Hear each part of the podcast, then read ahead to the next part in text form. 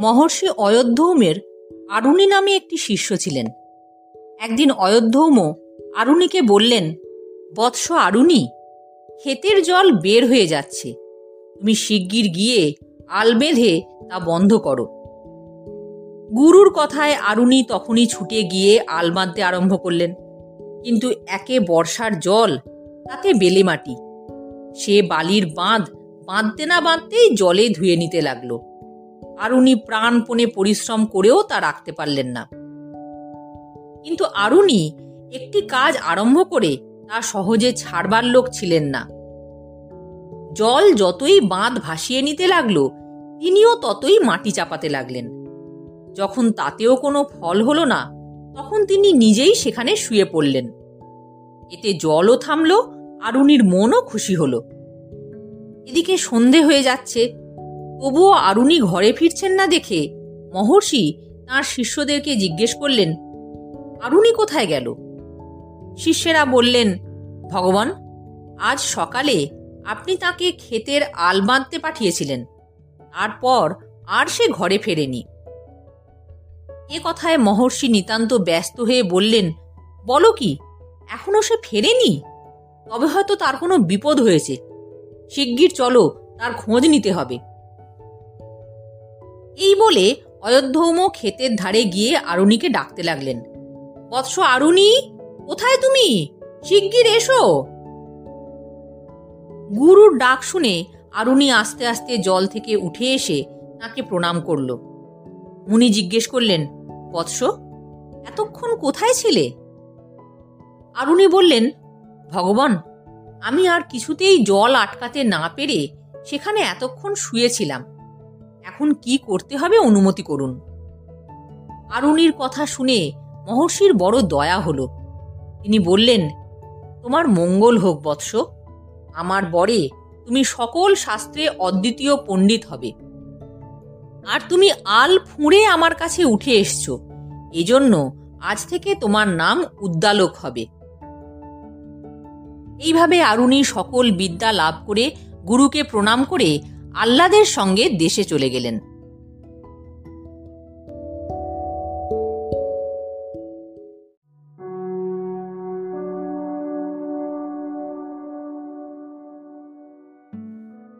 অয়োধ্যমের আর এক শিষ্যের নাম ছিল উপমন্যু। একদিন মহর্ষি উপমন্যুকে বললেন, বৎস, তোমার ওপর আমার গরু চড়াবার ভার রইল। যত্নের সঙ্গে আমার গরুগুলিকে রাখবে। উপমন্যু পরম যত্নে মহর্ষির গরু চড়াতে আরম্ভ করলেন। সারাদিন গরু চড়িয়ে সন্ধেবেলায় আশ্রমে ফিরে তিনি গুরুকে প্রণাম করে জোর হাতে তার সামনে দাঁড়াতেন। মহর্ষি দেখলেন, উপমন্যু দিন দিন মোটা হচ্ছেন। এতে তিনি আশ্চর্য হয়ে জিজ্ঞেস করলেন, বৎস, তোমাকে তো ক্রমেই বেশ হৃষ্টপুষ্ট দেখছি। তুমি কি আহার করো?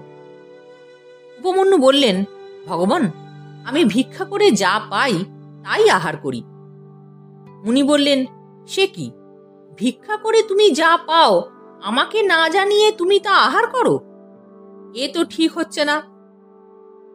তখন থেকে উপমন্যু ভিক্ষার জিনিস এনে গুরুর হাতে দেন। গুরু তা সমস্তই নিজে রাখেন, উপমন্যুকে কিছুই দেন না। উপমন্যু তাতেই সন্তুষ্ট থেকে সারাদিন গরু চড়ান, আর সন্ধ্যাবেলা এসে গুরুকে প্রণাম করে জোর হাতে তাঁর সামনে দাঁড়ান। মুনি দেখলেন, তবুও উপমন্যু দিন দিন মোটাই হয়ে চলেছেন। তাতে তিনি আশ্চর্য হয়ে জিজ্ঞেস করলেন, বৎস উপমন্যু, তুমি ভিক্ষে করে যা আনো, তা সমস্তই তো আমি রেখে দিই। তা সত্ত্বেও তোমাকে বেশ হৃষ্টপুষ্ট দেখছি। এখন তুমি কি আহার করো? উপমন্যু বললেন, ভগবান, আমি একবারের ভিক্ষার জিনিস আপনাকে দিয়ে তারপর আবার নিজের জন্য ভিক্ষা করি। মহর্ষি বললেন, এ তো অন্যায়। এতে অন্যের ভিক্ষার ক্ষতি হচ্ছে, আর তোমারও লোভ বেড়ে যাচ্ছে। ভদ্রলোকের এমন কাজ করতে নেই। উপমন্যু তাতেই রাজি হয়ে সারাদিন গরু চড়ান আর সন্ধে হলে গুরুর কাছে এসে তাকে প্রণাম করে জোর হাতে দাঁড়িয়ে থাকেন। মুনি দেখলেন, তা সত্ত্বেও উপমন্যু মোটা হচ্ছেন। তিনি আশ্চর্য হয়ে জিজ্ঞেস করলেন, বৎস, তুমি একবার ভিক্ষে করে এনে সমস্তই আমাকে দাও। তারপর আর নিজের জন্য ভিক্ষে করো না। তবে তুমি কি করে মোটা হচ্ছ? এখন কি খাও?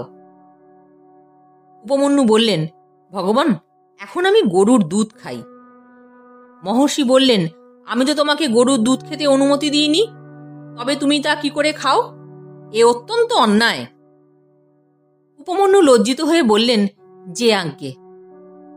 তারপর তিনি সারাদিন গরু চড়ান সন্ধেবেলা মুনির কাছে এসে দাঁড়ান।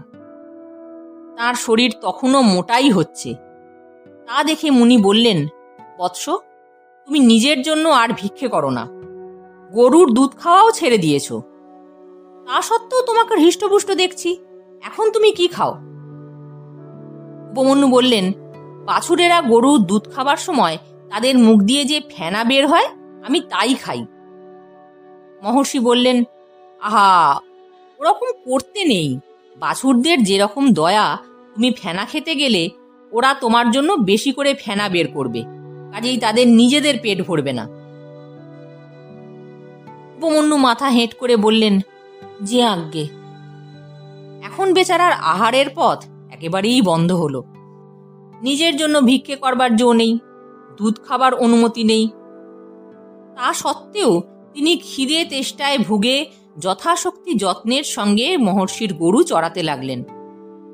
খিদে যখন অসহ্য হলো, তখন সামনে একটা আকন্দ গাছ দেখতে পেয়ে তারই কতগুলি পাতা চিবিয়ে খেলেন। সে সর্বনেশে গাছের যে কি সর্বনেশে পাতা, তা খাওয়া মাত্র উপমন্যুর চোখ ভয়ঙ্কর টাটিয়ে ক্রমে তা একেবারে বন্ধ হয়ে গেল। তা সত্ত্বেও তিনি যথাশক্তি মহর্ষির গরু চড়াতে ত্রুটি করলেন না। এইভাবে গরু নিয়ে ঘুরতে ঘুরতে একদিন তিনি এক কুয়োর ভেতর পড়ে গেলেন। এদিকে অযোধ্যম সন্ধেবেলা উপমন্যুকে ফিরতে না দেখে শিষ্যদেরকে বললেন, দেখো, উপমন্যু আজ এখনও ঘরে ফিরল না। বোধহয় আমি তার খাওয়া বন্ধ করে দেওয়াতে সে রাগ করেছে। চলো তো দেখি সে কোথায় গেল। বনের ভেতরে এসে মহর্ষি ব্যস্তভাবে উপমন্যুকে ডাকতে লাগলেন। গুরুর ডাক শুনে উপমন্যু কুয়োর ভেতর থেকে চিৎকার করে বললেন, ভগবান, আমি কুয়োর ভেতরে পড়ে গেছি! এতে মহর্ষি আশ্চর্য হয়ে বললেন, তুমি কেমন করে কুয়োয় পড়লে? উপমন্যু বললেন, আকন্দের পাতা খেয়ে অন্ধ হয়ে গিয়েছিলাম, তাতেই কুয়োয় পড়েছি। মহর্ষি বললেন অশ্বিনী কুমারদের স্তব করো, তোমার চোখ ভালো হবে। এ কথায় উপমন্যু অশ্বিনী কুমারদের অনেক স্তব স্তুতি করলে তারা তার কাছে উপস্থিত হয়ে বললেন, আমরা তোমার স্তবে অতিশয় তুষ্ট হয়েছি। তাই তোমার জন্য একটি পিঠে এনেছি। তুমি এটা আহার করো। উপমন্যু দেবতাদেরকে প্রণাম করে বিনয়ের সঙ্গে বললেন, আপনাদের কথা তো অবহেলার যোগ্য নয়। কিন্তু আগে গুরুকে না দিয়ে আমি কেমন করে এটা খাই?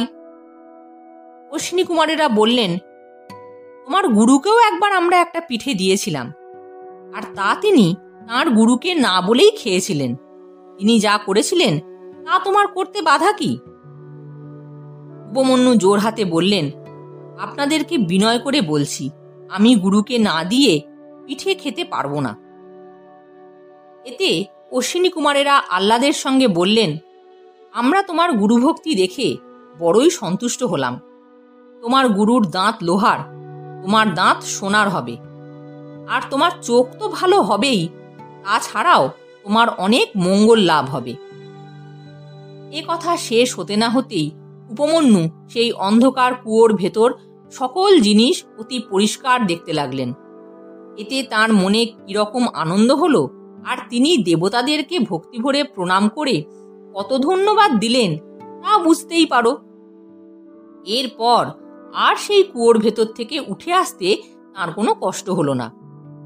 তারপর উপমন্যু গুরুর কাছে এসে তাকে নমস্কার করে সকল কথা বললে মহর্ষির আনন্দের সীমা রইল না। তখন তিনি উপমন্যুকে অনেক আদর করে এই বলে তাকে আশীর্বাদ করলেন অশ্বিনী কুমারেরা যেমন বলেছেন, তোমার সেরকম মঙ্গল লাভ হবে। আর এখন থেকে বেদ আর ধর্মশাস্ত্রের কোনো কথাই তোমার জানতে বাকি থাকবে না। এমনি করে অযোধ্যম তাঁর শিষ্যদেরকে পরীক্ষা করতেন। সেকালের মুনিরা যাকে তাকে বিদ্যা দান করতে চাইতেন না।